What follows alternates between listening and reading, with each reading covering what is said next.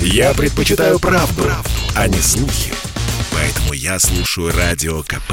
И тебе рекомендую.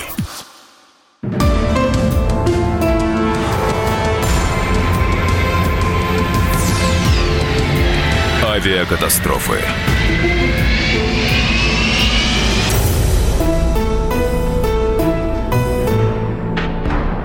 Ночь с 27 на 28 августа 1992 года при заходе на посадку в аэропорту Иваново в районе поселка Лебяжий Луг в сложных метеоусловиях потерпел крушение Ту-134. Реконструкция событий.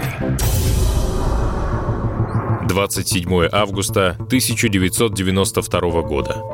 Ту-134 Ивановского авиапредприятия выполняет полет по маршруту Иваново-Донецк, Минеральные воды, Донецк-Иваново. Первоначально на рейс был назначен другой экипаж, но тот поздно вернулся из другого рейса. И тогда на вылет был поднят резервный экипаж. Опытнейший командир Владимир Груздев, летчик второго класса, 31 год за штурвалом и молодые, едва налетавшие на этом типе первые сотни часов специалисты. Второй пилот, однофамилец командира Василий Груздев, бортмеханик Михаил Карлов и штурман Михаил Коновалов. Также в рейс отправился бортмеханик-инструктор Юрий Еременко. Пролетав весь день, они возвращались домой. В полночь самолет вылетает из Донецка и через два часа должен приземлиться в Иванове. Перед началом снижения пилоты приступают к предпосадочной подготовке. Командир Владимир Груздев решает, что пилотировать будет он. Заход будет осуществляться в директорном режиме по курсоглиссадной системе. Курсоглиссадная система, по-английски ILS – Instrument Landing System – используется при заходе на посадку. Помогает точно привести самолет на полосу. В директорном режиме стрелочки подсказывают летчику, куда лететь. Тому остается лишь выдерживать их в центре прибора. Это значительно упрощает пилотирование и оставляет больше времени на анализ поведения машины. Экипаж снижается с максимально допустимой приборной скоростью 600 км в час и находится в установленном коридоре движения. Эшелон 6000 метров они занимают на удалении 100 километров до аэродрома. Самолету разрешают снижение до 1800 метров к Лежнево, хотя схема подхода устанавливает выход к Лежнево на высоте 1500. Разрешение на снижение только до 1800 метров было связано с полетами ведомственной авиации в данном районе. Все идет нормально, лишь радиотехника, необходимая для посадки, включается с опозданием. Несущаяся на огромной скорости машина начинает уходить в сторону. За 57 километров до аэродрома они выходят за пределы установленного коридора движения. Штурман обращает на это внимание командира. Курс какой там? 10, что ли? Нет, нет, влево доверни, влево 5. А меня что-то к четвертому тянет. Верни, командир, на привод. Однако вместо доворота влево Владимир Груздев продолжил уклоняться вправо. Это свидетельствовало о его сознательных действиях по нарушению схемы захода. В районе аэродрома существуют следующие обозначения. Первый поворот после взлета на 90 градусов называется первым разворотом. Второй поворот на 90 градусов – вторым разворотом. Потом идет третий разворот и, наконец, четвертый. Это уже поворот на посадочную прямую.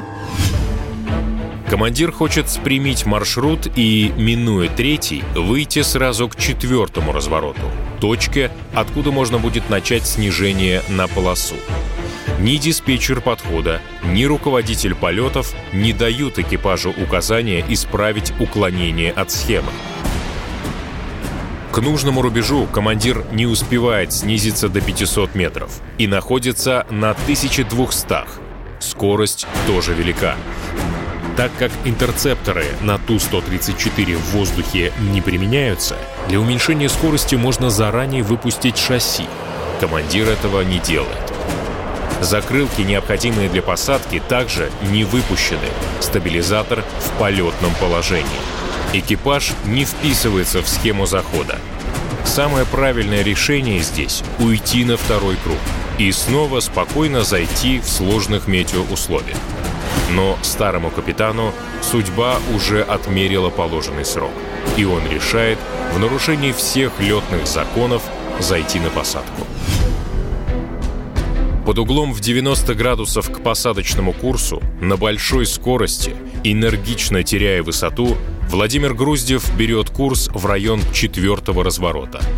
Молодой штурман пытается его убедить, что скорость велика и погасить ее не удастся, что лучше сделать вираж над аэродромом с потерей высоты. Но капитан, грубо оборвав его, пытается вписаться в схему. Спрямление схемы захода сокращает время пребывания на ней на 2 минуты. Из-за этого к началу четвертого разворота экипаж подходит на недопустимо большой высоте и скорости. Выпустить закрылки и установить стабилизатор в посадочное положение они также не успевают. Совершенно очевидно, что выполнить безопасную посадку невозможно, но командир продолжает заход. Слишком поздно. Всего за 2 километра до посадочной прямой он начинает поворачивать влево на посадочный курс. Чтобы вписаться в этот поворот, ему нужно создать крен 30 градусов. Владимир Груздев создает 20 и выскакивает на посадочную прямую на 2 километра правее нужного курса. Самолет идет выше требуемой траектории на 100 метров и снижается с большой вертикальной скоростью 10 метров в секунду. Это в два раза выше допустимого. За две минуты до полосы конфигурация самолета не посадочная, но экипаж продолжает заход. В условиях жесточайшего дефицита времени ему предстоит практически одновременно вывести самолет на нужный курс и в глиссаду снижения, погасить скорость, переложить стабилизатор и выпустить закрылки. 65058, видимость 1200 метров, огни 1600 метров, дымка, морось, 8 октантов на 110 метрах. За окном ночь и сплошная пелена облаков. Лишь на высоте 110 метров они должны увидеть огни полосы. Эти условия подходят для посадки. В то же время фактически вместо четырех человек в кабине летит один. Но заход на Ту-134, тем более в сложных метеоусловиях, не терпит самоуверенности. Сам капитан никогда не зайдет и не посадит, только в составе экипажа. Выведя самолет из левого крена, командир дает команду переставить стабилизатор в положение 2,5, что и выполняется вторым пилотом в один прием. Но это надо делать в три приема. Происходит резкая, непривычная для экипажа перебалансировка с перегрузкой 1,35G, от чего самолет переходит в напор высоты. Вертикальная скорость меняется от минус 8 до плюс 6 метров в секунду. Командир резко отдает штурвал от себя и вправо и держит его так 7 секунд. Самолет снова начинает снижаться с огромной вертикальной скоростью — 16 метров в секунду. Работает сигнализация опасного сближения с землей. Штурман едва ли не кричит, что надо уходить. Самолет уходит под глиссаду, под нужную траекторию. Командир продолжает снижение. Высота 80, и штурман последний раз пытается убедить командира уйти. Через две секунды на высоте 60 метров Владимир Груздев видит землю и рвет штурвал на себя. Однако отсутствие запаса по высоте не позволяет предотвратить столкновение с деревьями. Самолет переворачивается через правое крыло и на огромной скорости в перевернутом состоянии несется к жилым домам Лебяжьего луга. Через 500 метров он сталкивается с землей, задевает двухэтажный жилой дом и несколько сараев, разбивает легковой автомобиль. Все находившиеся на борту 84 человека погибают.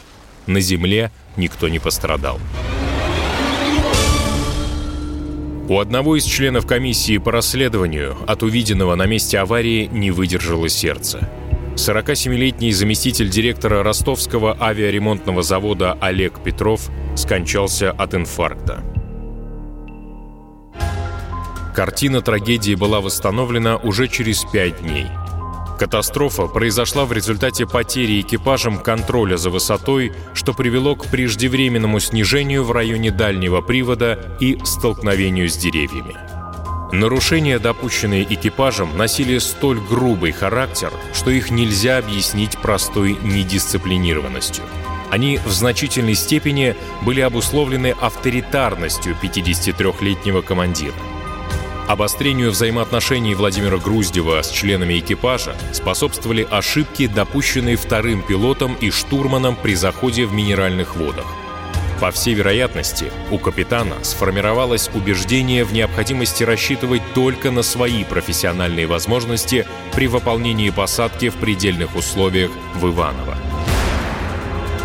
А ведь незадолго до этого для Владимира Груздева уже прозвенел тревожный звонок, когда он сел мимо взлетно-посадочной полосы в родном Ивановском аэропорту, срубив крылом фонари. Тогда никто не пострадал.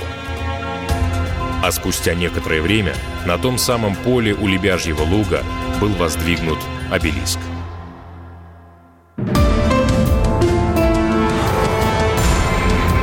Авиакатастрофы.